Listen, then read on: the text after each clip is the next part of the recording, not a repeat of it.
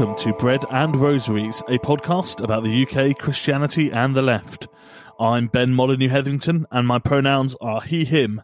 As always, the new, mutated, and more contagious version of me is Adam Spears, whose pronouns are also he, him. And joining us this week is the shared wife of this podcast slash commune, Sarah Molyneux Hetherington Spears. Hello, guys. hey, how you doing? Hi, can I just offer my congratulations that it's only taken you seven episodes to have a woman on the show? Just really well done, guys. Really outstanding. It's Ben's fault. It's Ben's fault. You're being sarcastic, but as podcasts go, that is an insanely good record. Oh that's true. Also, I just want to I just want to question Ben's introduction there. A little bit sexist, maybe. Can't believe you would actually say that about your own wife. Which part? The the shared the shared wife, as if you're someone to be passed around by between. No, no, no. I'm the matriarch. I'll go I'm for that. sorry. That's This cool. is a harem, and this is the other way round. I'll go for that. Yeah, I'll go for that. That's cool. As long as uh no, I'm not going to say that. That's terrible. Oh well, Ad- Adam is self-censoring. Either, either he's grown a lot as a person, or it was really awful. I feel like maybe I'm giving off some mother vibes, and Adams just can't say it to my face, oh, it wasn't about you. which is just It was- adorable. It, it was about Ben's penis. I mean, it does need support. um, it's very much a warm up act uh, that's just, you know, going to get the area nicely warmed and ready for the main event. I am happy to offer my moral support to Ben's penis. Full solidarity with my penis. I feel like the word solid is not one you can claim. Sarah, do you want to just give you a quick overview to the listeners of who you are, what you're about, that sort of thing? so uh, great to be here. Really, uh, really proud. So I'm Sarah. I uh, work for the Church of England. Um, I am Yes, I know, I know. I work lead in facilitating a fresh expression of church. I Ooh. sorry, sorry, I'll stop now. it's all right if you want to boo the female voices, it's fine. It's fine. It's okay. Nothing I'm not used to. Um, so I do that. I am a I'm layperson, so I'm not ordained. I am a female. I am queer. I am disabled, um, and so therefore it's quite strange to have all of those things. Uh, I guess involved in in the ministry side of church. We tend to find people like me more in the pews. So I work in a fairly rural area. I also have an undergraduate and master's in theology. So there's that side of me as well. Um, and I love long walks on the beach. So, today's episode, we're going to do a little bit of a review of 2020. I'm personally giving it a 3 out of 10, but we'll we'll see what everyone else thinks. And we're also going to look forward a little bit to 2021 where everything is going to miraculously get better from what I understand. It's going to be a bit of a, a looser episode. We're not necessarily hitting on one theme in any depth, but we're going to see how it goes. Uh, and yeah, we'll uh, we'll see what comes out in the wash. As always, we start with a segment we like to call "What else is on my mind, grapes." What else is on my mind, grapes? So I think we have to start with the thing that is on everyone's mind, grapes, which is Christmas getting cancelled. We have to do this thing now where I tell you when it's being recorded because it's the 23rd of December, because in the next day or two, all the rules could well change again. But where we're at right now is that on Saturday, Boris Johnson announced that a whole bunch of the southeastern London were going into tier four, which meant that they were no longer allowed to open most things apart from essential services. Uh, travel was banned, and the original plan, which was to allow five days that people could have Christmas bubbles and see their family, was scrapped for tier four completely. And for the rest of the country, the Christmas plans were reduced to just Christmas Day. So you could see more people, but just on Christmas Day. And then as of today, they've announced that a whole bunch more of the country, including where we are, is going into tier four on Boxing Day to make sure that everyone gives the virus to their grandparents before we lock down properly. So that's kind of where we're at. Um, it seems to be a very much make it up as you go along thing. It's it's bad.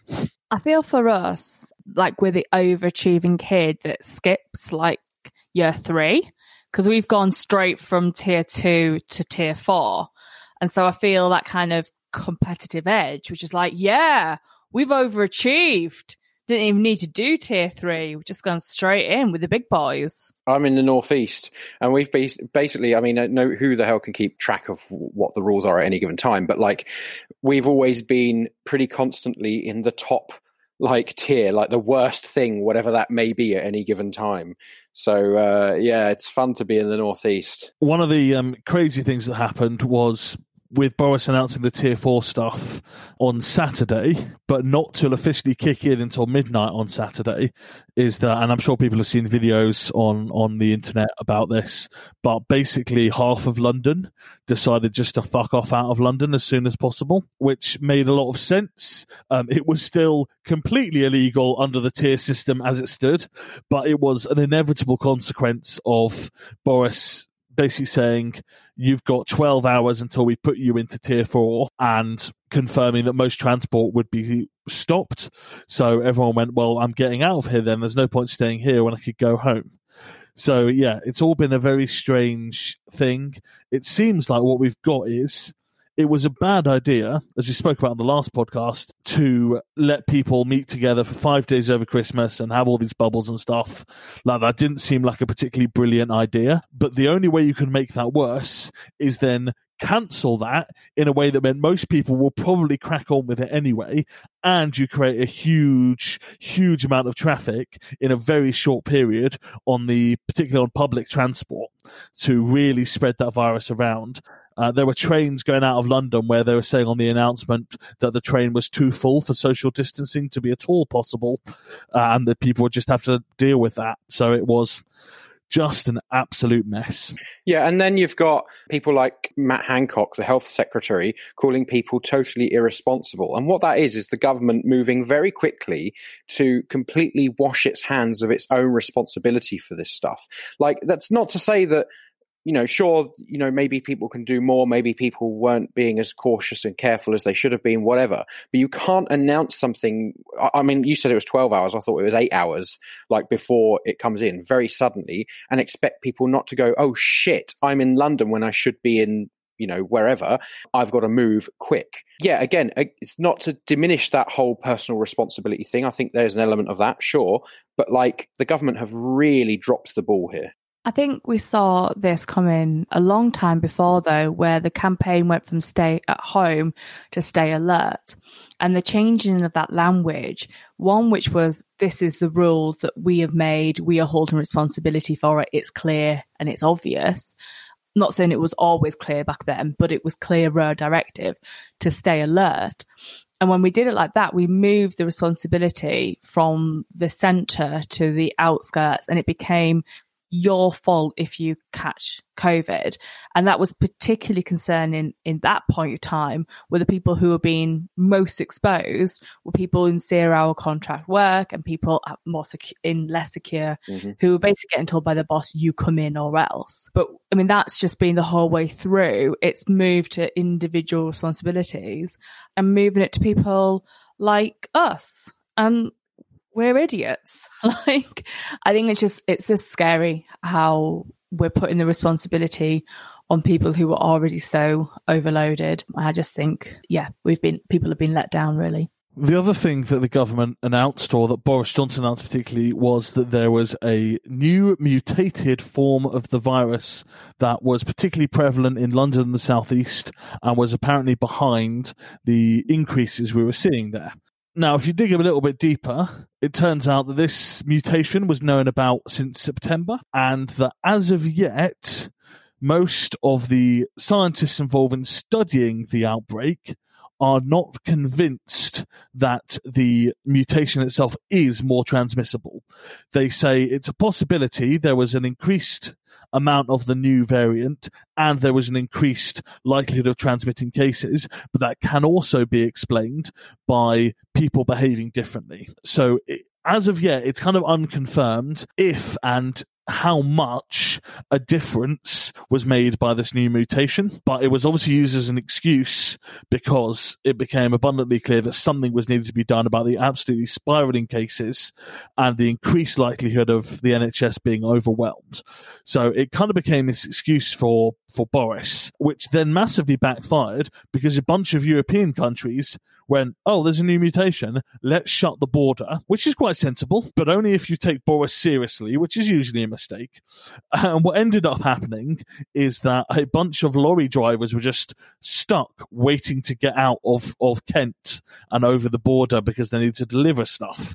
And it was all just an absolute mess. So I don't know if you guys have seen this, but there's some Sikhs coming from Gravesend who are delivering curries to the lorry drivers, which is really lovely because being stuck in there must be awful. But the other hand, there's no toilets there for them. And we're effectively giving a bunch of lorry drivers some really spicy curries. And I'm not quite sure the full ramifications have been thought through. I mean, they do have pla- they do come in plastic pots, so like. Of course, they are in Kent, so you wouldn't really notice the additional pieces of shit there.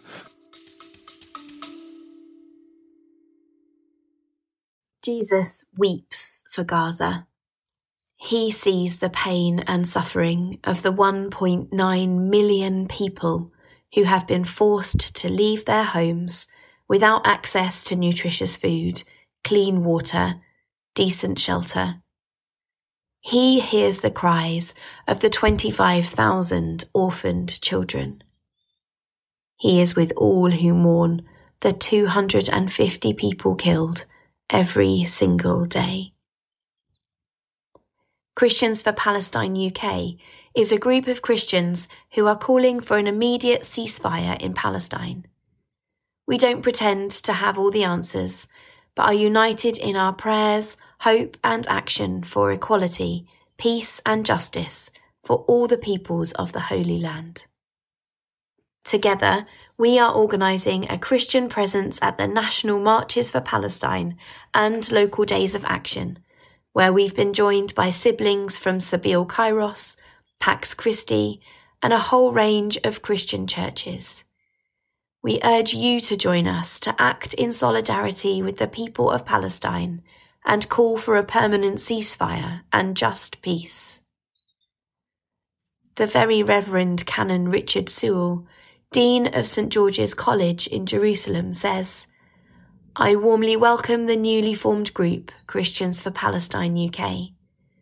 Palestinians in Gaza and the West Bank need to see the solidarity of Christians in the UK, and they will be encouraged to see your commitment to stand up for them in their time of terrible suffering.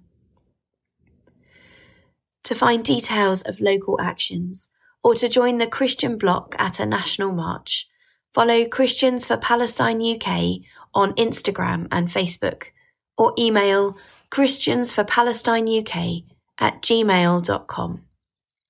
Join us as we call for a ceasefire now.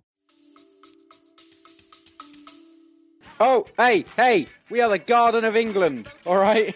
Back off. Oh, hence, that, is hence, that, hence the manure that needs to go everywhere. is that the most fascist nickname for a county? Who knows?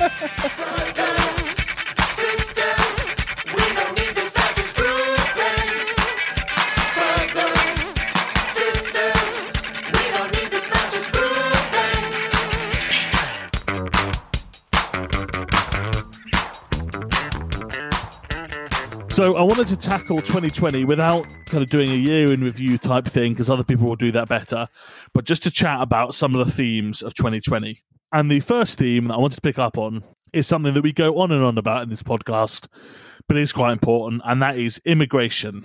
Um, Adam, you sent across an article that you wanted to kind of bring up in the Mind Grapes bit, but I'm making you do it here. Do you want to talk to us about your favourite person in the world? Oh, yes. My favourite person in the world is Priti Patel because she's just the best Home Secretary we've ever had who never says anything terrible about people ever. Yeah, so turns out that Priti Patel sent out a tweet um, at the same time as the trial for the lorry driver. It might be dry. It might be more than one actually, but the lorry driver who was, yeah, who was driving the the lorry in which 39 Vietnamese people died. So she sent out a tweet saying that um, they had died, quote, at the hands of ruthless criminals, and then deleted the tweet an hour later. Uh, and of course, by this time, we didn't really know the circumstances. Like it was, it was a, the trial was ongoing, right? So she shouldn't have sent that tweet out anyway. And the trial had to be halted, and the judge had to instruct the jury to ignore what politicians, certain politicians were saying. And it's just, you know, this is one cock up after another from people like Priti Patel. It's the same kind of thing, really, when you get these very right wing politicians, um, whether it be Boris Johnson or Priti Patel. It's always, you know, not just the fact that their their ideology is so toxic and disgusting, but the fact that it comes with this uh, level of ineptitude that is almost as damaging as as the awfulness of their policies and rhetoric as well. So yeah, Priti Patel, not my favorite person, has put her foot in it yet again. Yeah, and I think it's important to acknowledge that Priti Patel, even if she was extremely competent, would still be a vile, vile person. But she is also pretty obviously deeply incompetent. Yeah, yeah, and and you can see that time and time again. Um, she's she's been fired for i mean she was fired for um, going off to israel and lying about it basically wasn't she? Um, she should have been fired or, or, quit recently for bullying. Like it's just one thing after another with her. Yeah absolutely. Whilst we're chatting about Priti patel we should check in on how the department she's running is doing uh, and that is to say very badly the Home Office has a huge backlog when it comes to processing refugee claims, claims for asylum in this country, uh, and is it got a lot worse than the coronavirus. It was a pretty famously long backlog already, and it's only got worse. And the Home Office have recently edited their guidance and I'm going to read to you the beginning of the article about it from a website called Free Movement that do a lot about immigration law. It's a very good website. And it starts like this On the 10th of December 2020, the Home Office published a statement of changes to the immigration rules that appear to be a flagrant breach of the UN Refugee Convention. And I think that really does sum it up. The Home Office have pretty much announced their intention to ignore the international law on refugees.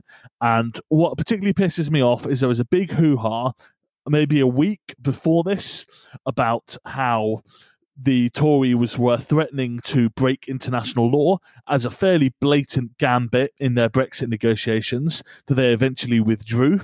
And a lot of liberal and particularly people that are still very big on Remain lost their heads over it and were very angry about what was clearly a, a gambit that was always going to be abandoned. And there has been cricket when it comes to the Home Office agreeing they're going to ignore refugee law. This is a much more serious disregarding of international law that is probably going to happen up until the point that they lose a court case over it, which they inevitably will because there's nothing the Home Office loves more than losing court cases. But it doesn't seem to be big in anyone's mind. But I think it really sums up what's going on here, which is that we have a government that is determined to use Brexit as a way to push harder, harder right on immigration. The big problem with it, of course, is you know, you say, you know, they will get taken to court and they will lose. And that's probably true. You know, we're talking about real lives here and and the time it takes for people for whoever to take the home office to court and win more people have been deported back to countries where they're going to potentially lose their lives. And more people have had their cases um, just lost in a system that doesn't give a, a, single shit about how awful their life is for you know um, you know the positions they're forced into, you know yeah forced into being in um, just because they want to not not be killed.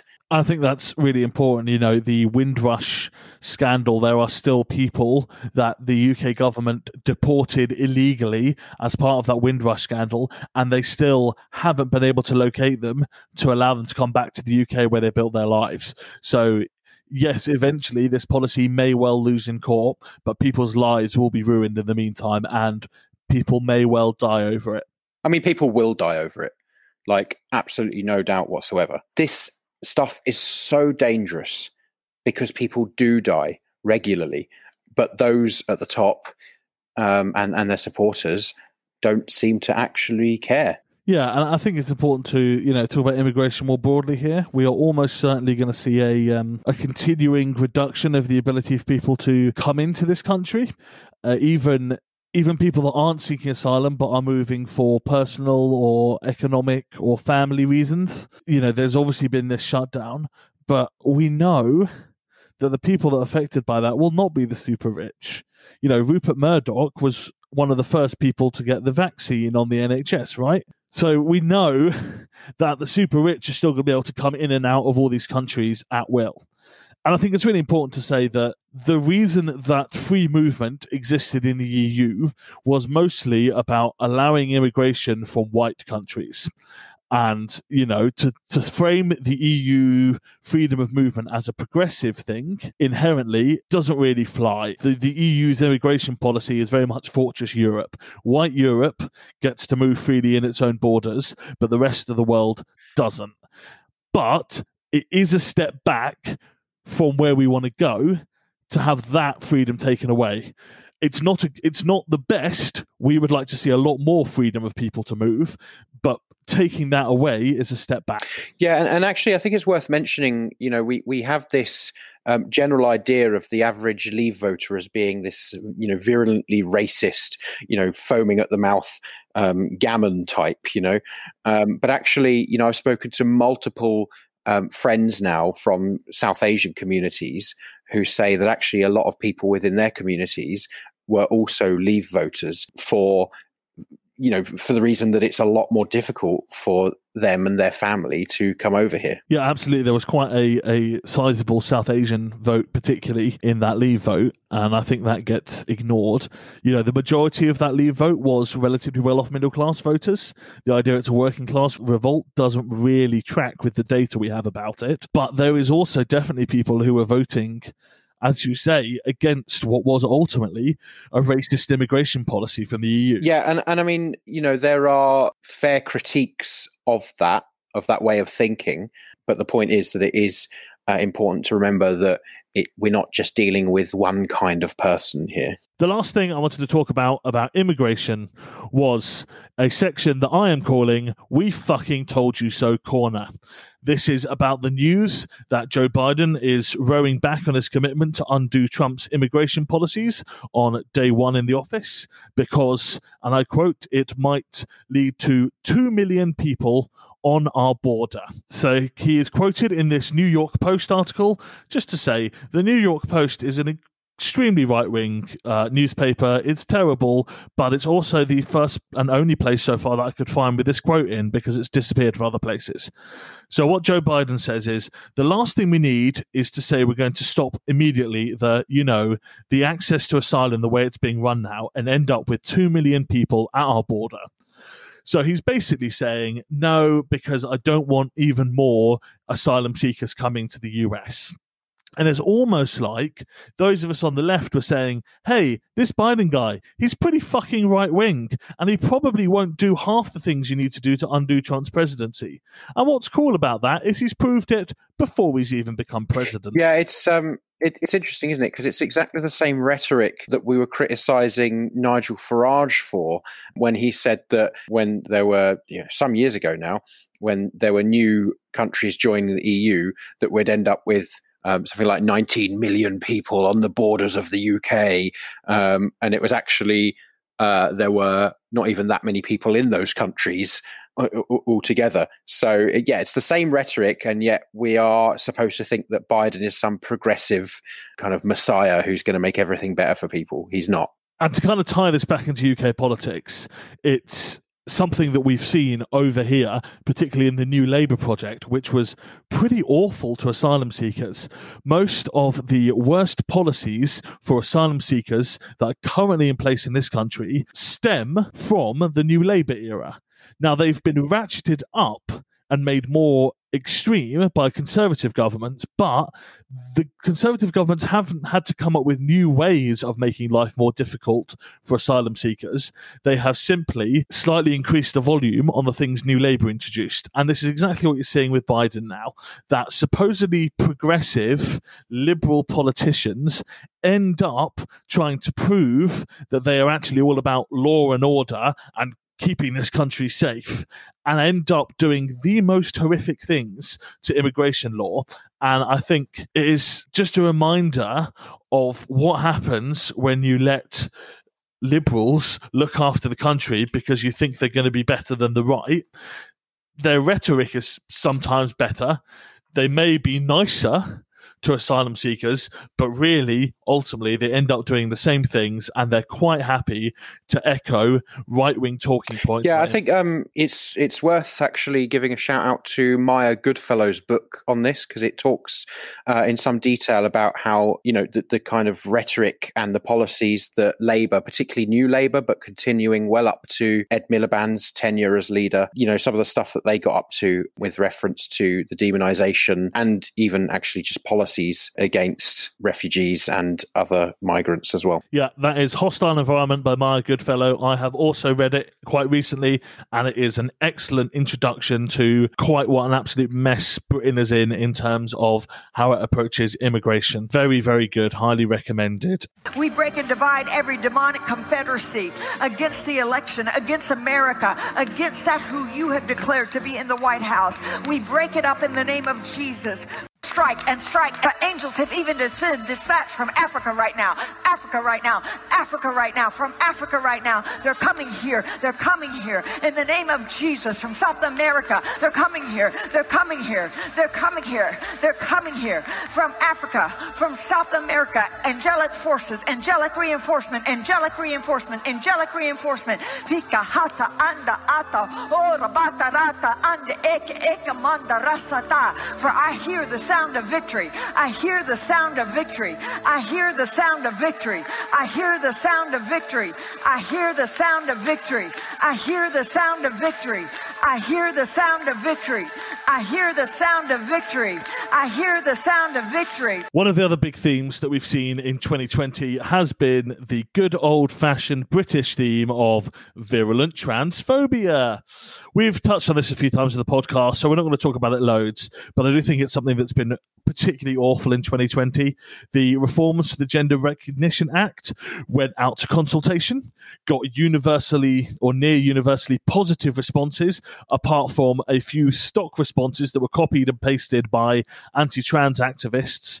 But even then, the vast majority of them were positive about making life easier for people to transition between gender legally and then they got shelved anyway because this government is desperate to start a culture war and trans people are going to be one of the big victims of that and then the second thing that happened, and I think we spoke about this last time, is the High Court ruling that essentially is currently forcibly detransitioning a bunch of trans kids by making it no longer possible for the NHS and particularly the Tavistock Clinic to prescribe hormone blockers to young trans and gender questioning people who want to delay their puberty to make their lives potentially much easier in the future.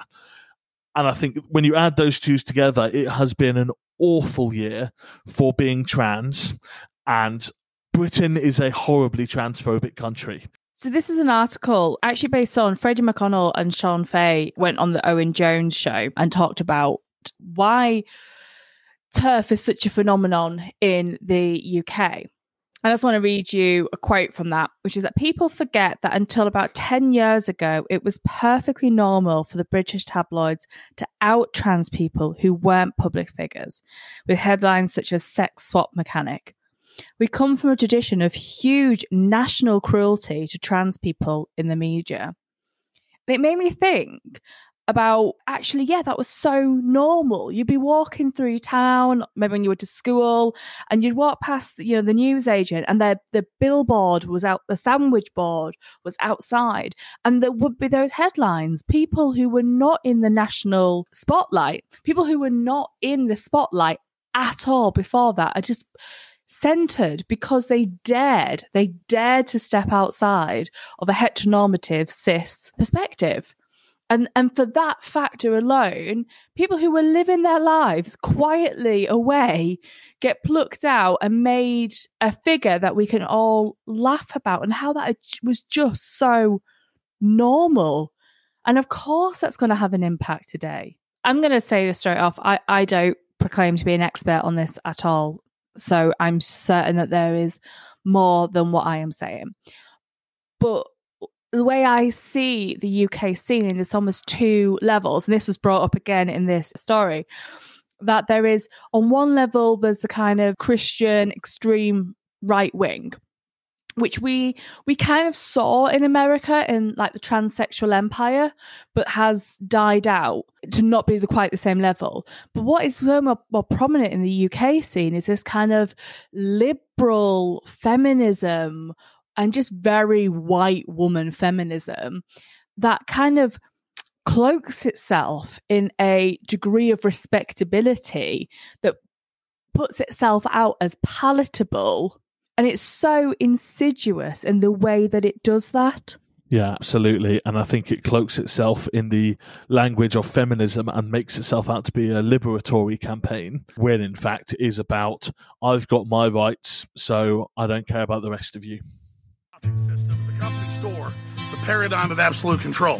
And that's why we're just out here doing simple things, pointing out that we're meant to be in nature and be natural. And this is where we find the source that God made to transcend the New World Order. And that's why they want to try to keep us out of it. I'm angry. I've had enough of these people. They're a bunch of Christian murderers, scum. They're giant death factories keeping babies alive selling their body parts. What more do you need to know about these people? I go out and face these scum. They literally crawl out from under rocks. They have green looking skin and they run around screaming, We love Satan, we wanna eat babies. I have them on video. Well, I think this is a good opportunity to start talking about one of the other big things that happened in 2020, which is the publication of Living in Love and Faith by the Church of England.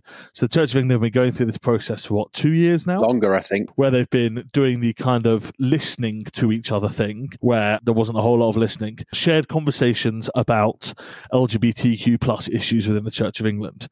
And about a month or so ago, they finally announced that there is an opportunity for that to come to some sort of closure and for the Church of England to maybe rethink its stance by 2022, which is a hell of a long way off. It is starting to look like there may be the possibility to change, although they've made it very clear that this is not definitely going to be a change, but that that is when the yeah, and I think it's really complete. important to think about what that sort of change could or could not look like uh, and how likely that change is to be. One of the biggest problems for the Church of England in terms of changing its position on equal marriage in particular is that the Church of England occupies a unique position within the Anglican Communion in that it is the mother church. And so anything the mother church does threatens a huge split, um, you know, parts of which have already kind of happened um, with within the worldwide Anglican Communion, and that's why we've had so long and, and so bitter a, d- a debate about this, and why we've had successive archbishops being very reticent about moving too far in any one direction. Even someone like Rowan Williams, who we know before he became archbishop, was very much in favour of uh, this kind of positive step. So I, the point is, I don't think we need to. We should be holding our breaths that anything will happen because they will be too fearful that it would provoke a huge backlash globally. Yeah, I mean that's the narrative that's always espoused. I'm not saying it's wrong, but that it's it's not about the English scene. And let's not forget that this is just the Church of England. And you're using language of fearful. I think I possibly would go a little bit further and say that in terms of income generation and growth, the more conservative members of the Anglican Communion are bringing that into the picture. And think there's potentially a reticent to lose them because they're kind of bringing a lot of the positive statistics in there. But we already do have examples of people within the Anglican communion splitting. And obviously, one of the side effects of COVID this year was that the Lambeth Hmm. conference didn't happen. And I think that would have been really interesting because obviously this hit the news a wee while ago now when partners were invited Yeah. except Yeah. to same sex partners. And that sparked a debate on really what was the intention. Are they signaling early on in the Living in Love and Faith project that they aren't really going to move? But it also raised a big question of why on earth are spouses invited as a matter of course, which is a kind of other issue within the Church of England. But it would have been interesting if the Lambeth conference had gone ahead. We could have got a little bit more insight into what's going on in that wider Anglican communion. As it is, it hasn't happened. And so it's harder to get an understanding of how that's functioning. You mentioned splits there, and of course, in the last week or so, a church called St Helens Bishopsgate, boo indeed, have announced that they are in a quote state of broken partnerships with the House of Bishops over the bishops' handling of sexuality. Basically, they're kind of semi leaving the Church of England, but more like flouncing out in a sulk than actually doing anything serious. But it is over the fact that there is not a consistent fuck gay people message coming from the yeah, and it's. I mean, it. It would be. I think it is overstating it to say that they're leaving the Church of England. It's. It's like they want to make as big a statement as they possibly can without losing whatever privileges that being the part of the Church of England affords them. The thing is with churches like this, there's already alternative episcopal oversight for them, right? So it's not like we're we're not trying to include them and let them have their opinion. It's just that they want everyone to have the opinion that they have and to practice in the same way that they practice. It's all or nothing for them. You must love Jesus in the way that we claim to love Jesus, or you clearly don't love Jesus at all. They want it their way or the highway, basically. And we saw this, you know, back in 2017 when the uh, Scottish Episcopal Church decided to legalize same sex marriage and was obviously part of the Anglican Communion or one of the early parts of the Anglican Communion to do so. We saw this with a church in Edinburgh. It was St. Thomas that said that did the exact same flounce. They did the exact same flounce of you're not inclusive of our views, and so we're going. And so it, I just feel like this is so to be expected. And I, I'm not I'm not shocked. A long time ago, when I was doing mediation, change management, all that sort of stuff, I never catered to the person who flounced out the room. They're not willing to be part of the conversation. They're not willing to give and take. They're not willing to have a conversation. I'm not going to give power to their flounce. And I think one of the things that's quite frustrating is that we sometimes seem to give power and a place at the table to the person who's walked. Yeah, I think that's exactly right. And, and I think that's one of the really big problems with these shared conversations is that not everyone who's who's coming to those shared conversations is is doing so in good faith. I'm at a point now where I am not engaging in conversations about the validity of my being. I will debate most things in life. I'm happy to have that conversation. But for my own personal well being, and an act of love to myself and an act of respect to who God has made me to be, is that I'm not going to enter in a conversation where the validity of my being, of my personhood, of my faith is on the docket. And that's one thing that really concerns me in the narrative in the UK. And it's something actually um, was brought up in a completely different book, which is Why I'm No Longer Talking to White People. We said we've normalized a debate where one person says this is racist, then they have to have a racist on that goes, it's not racist. Why have we normalized this?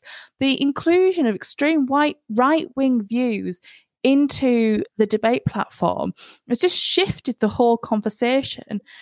And I just, I will engage in debate in most things, but I'm not having a conversation with someone whose main point is you are not valid as a being.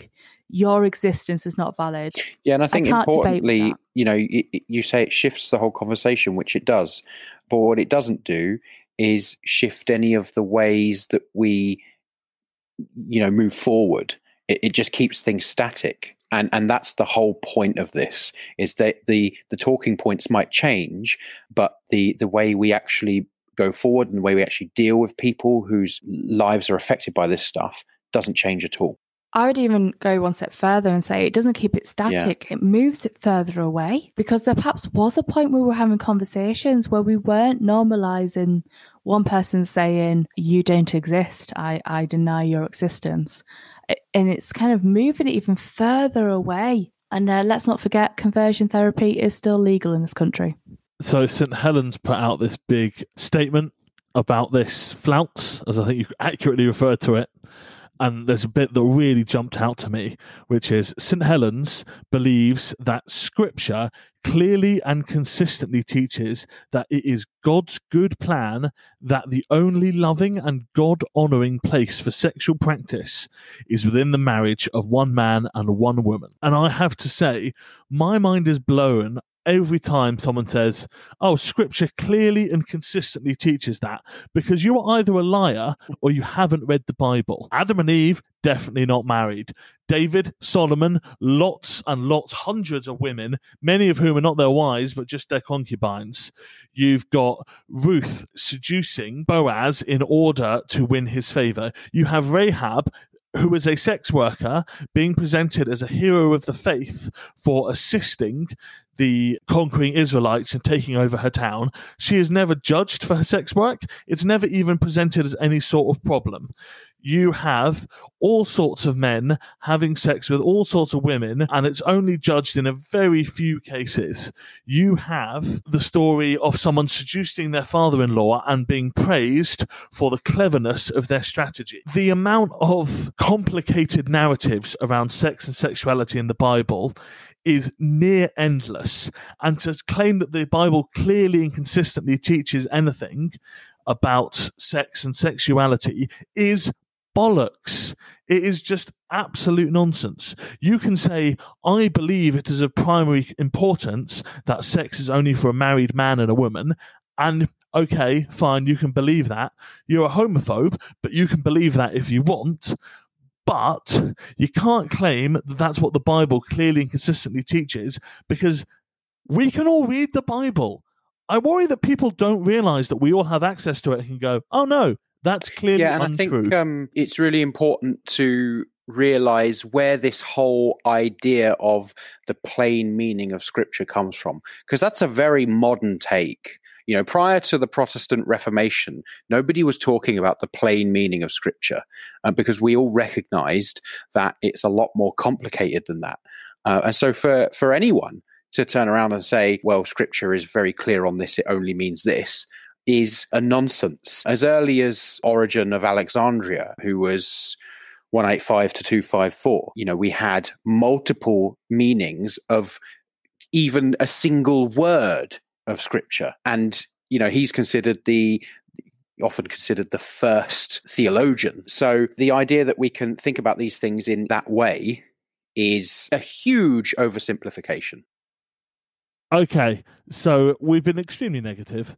So I just really want to quickly say do we think 2021 is going to be any better? I think the challenges are going to be potentially going to be different. A lot of it's going to depend on what happens with the coronavirus, with vaccines and that kind of thing. But the challenges that face the country are going to be obviously economic and and also one of collective trauma as well. I think that we're not going to, you know, really be able to get to grips with in, in a very short space of time. It's going to take a lot longer than perhaps we would like. I think there's potential for 2021 to be better than 2020. At least we don't have to spend, we won't potentially have to spend the vast majority of it cooped up inside. Perhaps we can get out a little bit more. And also, perhaps this gives us opportunities for mutual aid, for n- new ways of doing and thinking about politics and about communities and about church that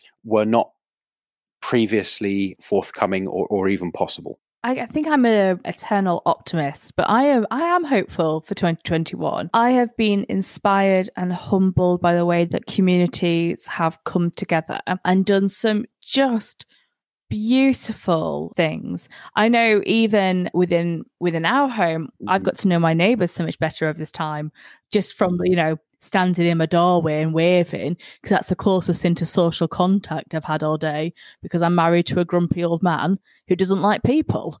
So I've just been like, neighbors, talk to me, please, someone talk to me. But, you know, a lot of what I do as a job is kind of community work. I'm seeing communities that now know each other in a way that previously the average person on the street wouldn't be able to tell you the names of their neighbors. And that's in smaller towns, that's not in cities. And so the possibility of that in 2021, where you can build on that momentum and actually do much bigger community projects, community picnics and outings and and um, all sorts of things like that. I think we could see some really interesting grassroots initiatives coming out where people know the local community better and are filled with motivation to go out and do something. So, uh, yeah, I'm hopeful for 2021. Hopefully, we haven't been too depressing a podcast today. I hope that you've enjoyed the episode. We've gone for a slightly looser feel and just talked about some of the stuff that's been happening. We'll be back on our usual nonsense in a couple of weeks' time. Sarah, thank you very much for joining us. As always, you can find us on the usual podcast feed places. You can find us at facebook.com slash bread and rosaries. You can find us on Twitter at bread underscore rosaries. And you can email us at bread and rosaries at gmail.com. Uh, we love to hear feedback, thoughts, all that sort of thing. You can find Adam where in the world? You can find me on Twitter at commie x i a n. Thank you very much for joining us, everyone. I hope that you've had a lovely Christmas so far and that you don't go out and spread coronavirus too much over New Year. Sarah, what song would you like us to play out on? Santa Baby by Eartha Kitt. All right, Can we get um can we get Millennium Prayer by uh, Cliff Richard? all right. Here's some here's some indie bullshit that I picked. Then